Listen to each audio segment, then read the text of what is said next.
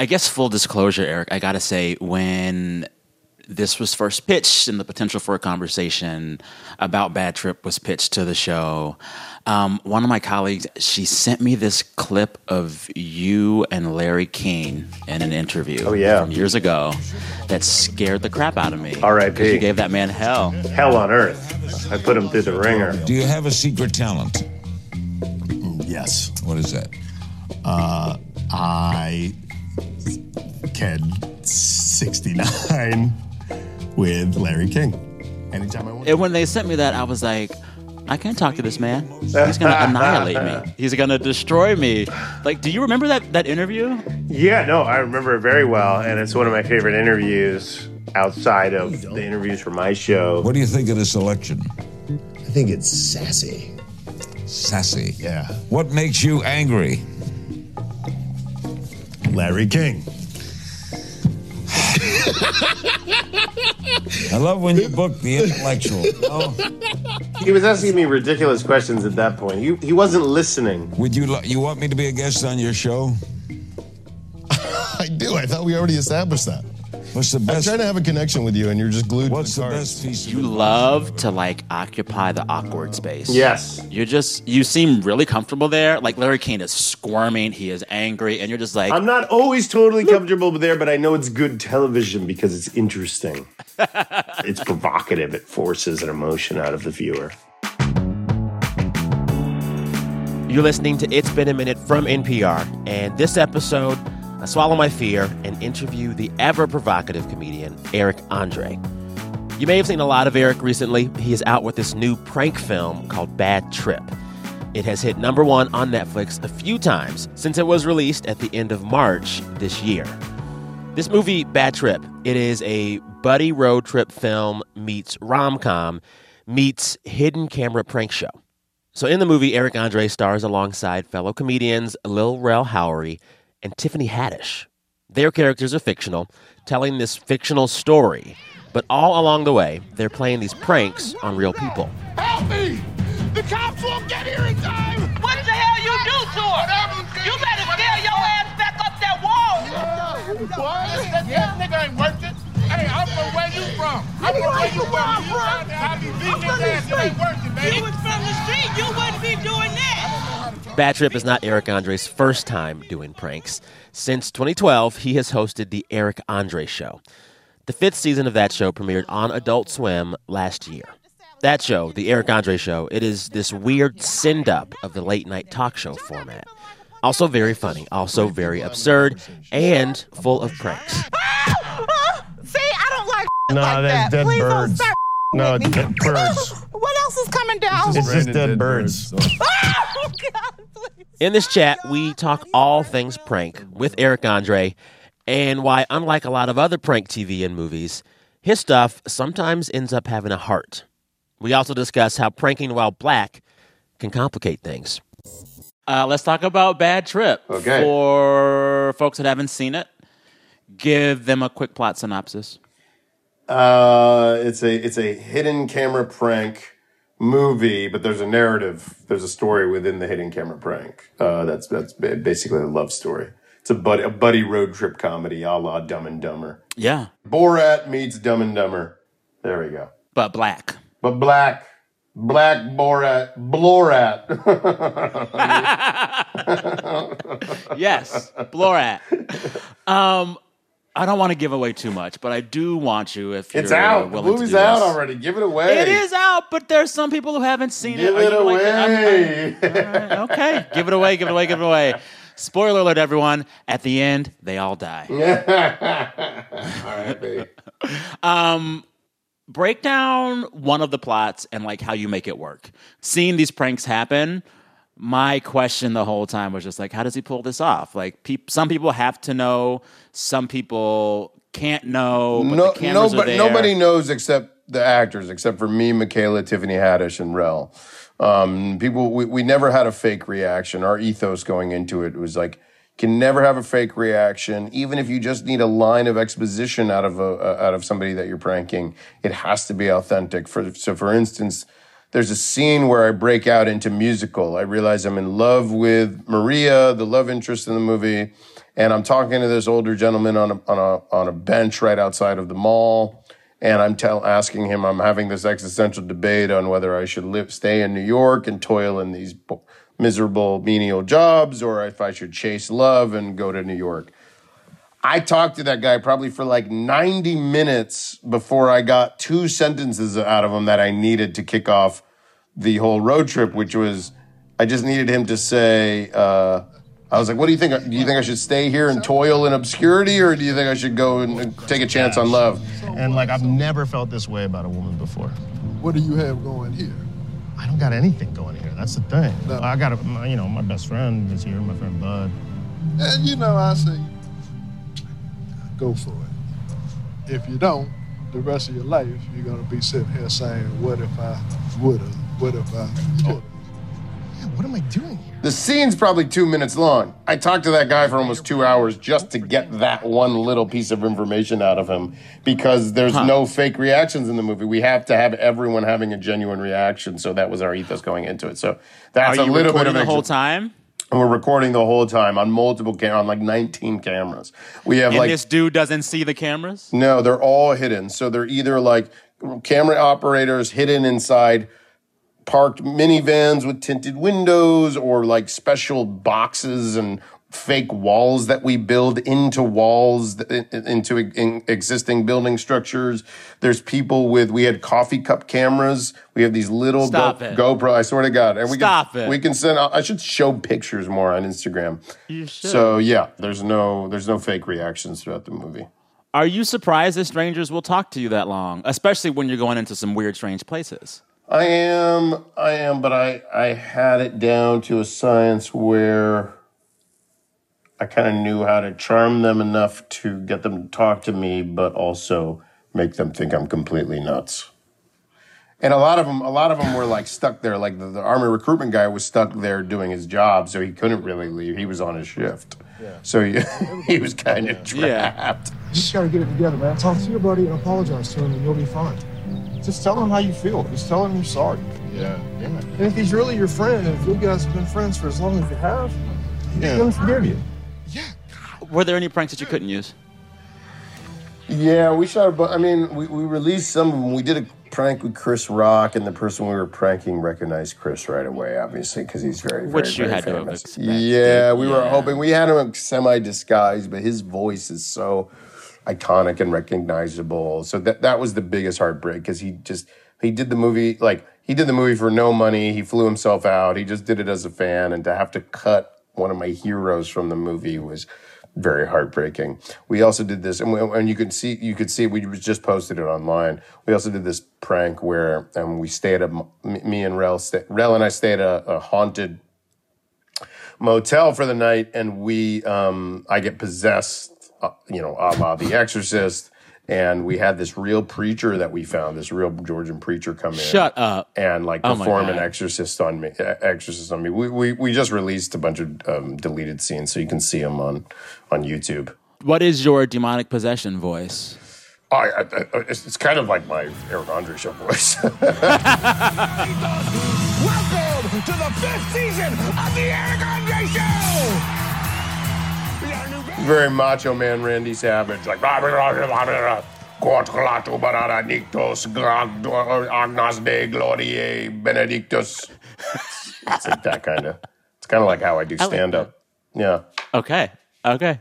What was the most dangerous thing that happened to you and Rel and the whole team during the taping of these pranks? There's a scene where Rel, my character, Rel's character, our penises get stuck in a Chinese finger trap.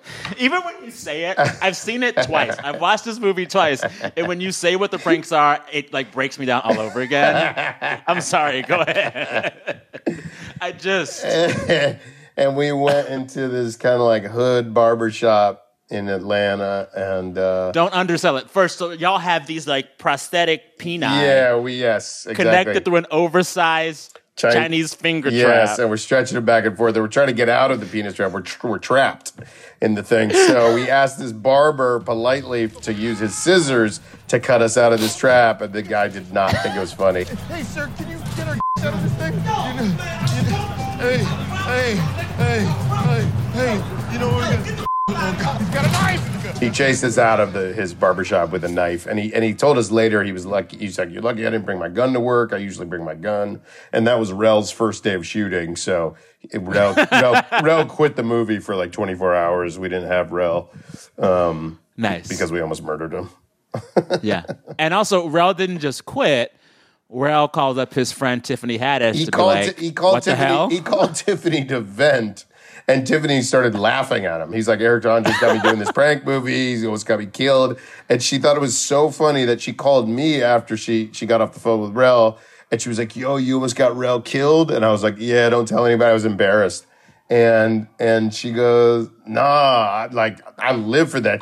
Get me in there. like, like I love doing like she'd done some prank shows on MTV and Comedy Central. She's like, sign me up. I'll I'll do any of that. Like, I live for that stuff. And coincidentally, the woman that was supposed to play Rel's sister had just dropped out because she had a, she had a um, scheduling conflict with her television show. So it was pennies from heaven. I mean, like it was a casting from heaven, and because obviously Tiffany's just brilliant. So, She's so um, it added so much value to the movie. Yeah. Coming up, how do you make a hidden camera prank movie while black? It's complicated. In stressful times, you want to spend your time checking out not just what's best, but what's best for you. We know you care about what you watch, what you read, and what you listen to. NPR's Pop Culture Happy Hour podcast is with you five days a week to make sure that time is well spent. Listen now to the Pop Culture Happy Hour podcast from NPR. So, talking about these pranks where knives are pulled, etc. Um, did you have to have any extra safety precautions around the potential for those things? Because you are y'all aren't Johnny Knoxville. Y'all are y'all are black people out in the world doing stuff. we after the knife incident, we beefed up our security. We did have a security guard during that, but we leveled it up a lot after Okay. that because that was a nightmare. So Yeah. uh, yeah, and I, my safe word was popcorn, but I kept forgetting my safe word in those violent moments.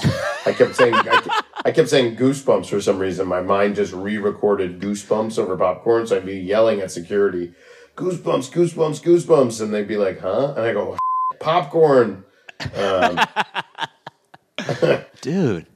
Do you do you think it was riskier doing the pranks that you're doing uh, with a team of people of color as opposed to like literally Johnny Knoxville and the white folks yeah, it? it, it, it, it, it can be. I mean, you know, it's funny. I even talked to Knoxville about this. Knoxville had a prank that he did back in the day in, Jacksville, in Jackass, where he was in an orange prison jumpsuit with um, handcuffs and leg cuffs, and he went into a hardware store. And he was like, "Can you saw these uh, handcuffs off me? What do you got?" And cops cops came and like almost arrested him, and and I was just like, thinking like, yeah, me and Rel, me and Rel did that, shit, we'd be dead. We'd- You'd be dead. yeah. They would shoot you on site. They would shoot you on Yeah, site. yeah, that's.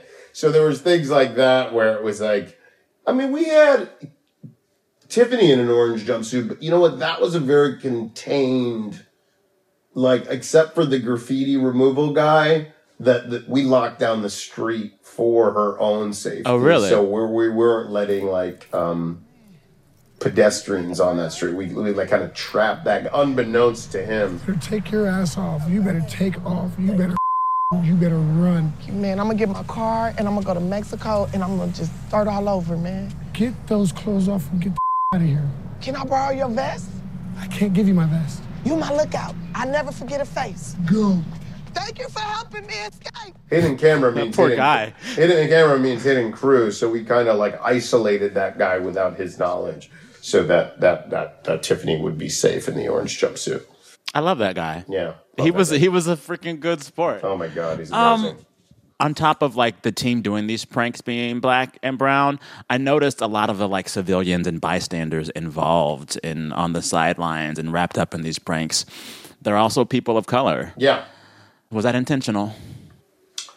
Um, not directly intentional. A lot of we sh- we filmed the majority of the movie in Atlanta, you know, and around Well, that explains a lot. So there's just a lot of black people in Atlanta, but also some black cast in compromised situation. Our characters are always in compromised situation, and it was just nice seeing black people help black people out. It was like the Yeah. the, the people were pranking were like even more invested because me and Rel are in peril in so many situations, and uh, also like black people have better reactions. Like black people are so emphatic and like like a lot of people in the movie like wear their heart on their sleeve in the way like they don't hide their feelings. Like some like No. like like if you prank like a white businessman, they just kind of like, well, that's weird. I'm just gonna walk away. You know what I mean? Versus the women, Whereas like the black woman starts praying for you. Yeah, Literally. or the woman in um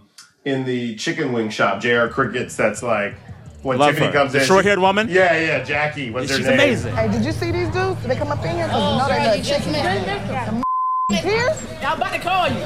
Did anybody here see which way these went? They got in the car and went that way. These niggas up. And she's like, I was Yeah, about to call Jackie. you, girl, when Tiffany came back. she's like, I went to school with the police. I'm in security. I don't I don't forget a face. Like, she's just so charismatic. Like, if she was a stuffy white businessman who's like, you know, work, works for a hedge fund, I don't think we would have gotten that same, same Yeah, reaction. yeah. out of her. and like there's also when you are when you're getting those kind of reactions from people of color it's also revealing something that i never saw a lot of in punked or jackass or even borat and, th- and and lots of reviewers have spoken about this in the film bad trip there's a certain humanity that's revealed Yeah. in these people that are being pranked Yeah. they are usually nice, they're usually kind, and they're trying to help in spite of them being totally discombobulated Mm-hmm. by the prank. Totally. You know what? When we first showed the movie to Sacha Baron Cohen, he had the best, like, succinct, astute review. And he turned to me and he goes, You know, my movies are about exposing the corruption and hypocrisy of like wealthy white oligarchs. He goes, Your hmm. movie is about showing the humanity and the beauty and the good Samaritan nature of black people and working class people. And like, he goes, hmm. I really hope your movie like unites the working class because we're pitted against each other so often through class and race that your movie shows the humanity of the proletariat. And I was like, wow, like right as he ended the movie, like that was the first thing out of his mouth. All right, coming up, when it comes to comedy and being offensive, where is Eric Andre's line? The news is about more than what just happened. You need to know why it happened, who made it happen, how it's felt in the communities you care about. NPR's daily news podcast, Consider This, gives you all of that with context, backstory, and analysis on a single topic every weekday. It's not just information, it's what the news means. Consider This from NPR. So, one of the pranks in the movie, someone beats up a blind person. Yes. Another prank I would just say for, the, for your audience listening, that is a stunt man, by the way. Okay, That wasn't a real okay, blind yeah. person out in the streets. That is a stunt. Yes, that is, yes, yes. That is a non, non-blind stunt man. the- Yes. People in the wild are thinking that you're like beating up a blind man. Yes, or well, not me, is. Michaela, then- yes. not yes, yes. And then there's like the gorilla sex scene at the zoo. Yes. Is there a barometer for offensiveness when you're thinking about pranks and what will end up in the movie? Like, is there a line you will not cross, or do you not think about it that way? You know? I, I, thinking about a line to not cross or cross is like you're always threading the needle when you're doing shock comedy. And I think shock comedy and being provocative and sometimes polarizing in your comedy is very important, not just in comedy, but in all art. But I think behind every creative comedic choice or any creative artistic choice of any artistic medium, fine art, literature, poetry, dance, um, I think it, it comes down to two things. It comes down to intent and context.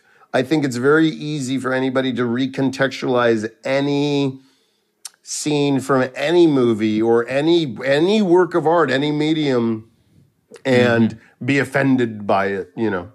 um, mur- murder, like the act of murder, is horrible, right? You would say murdering somebody is very would say. horrible. I would say. Yet when we're watching John Wick in the movie theaters and Keanu Reeves, I'm like, kill him. yeah, Kill 'em yeah, all. Ke- Keanu Reeves is murdering a million stuntmen. At no point are you like, you know what? That's kind of messed up because Jeffrey Dahmer murdered some people, um, and you're not being sensitive to their plight. You wouldn't think that because you're looking at John Wick in a specific context. So there's context and there's intent. There's never any malicious intent behind any of my I can't speak for all comedians, but behind my creative comedic choices, there's never malicious intent. My only intent is to make um, the audience laugh and even make the people I'm pranking laugh eventually once the prank Yeah. is revealed. So Yeah.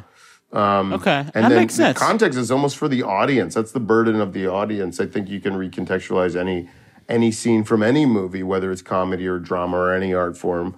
But it's it's up to you to put the pieces together and and kind of understand the context of of, of, of any scene. Yeah.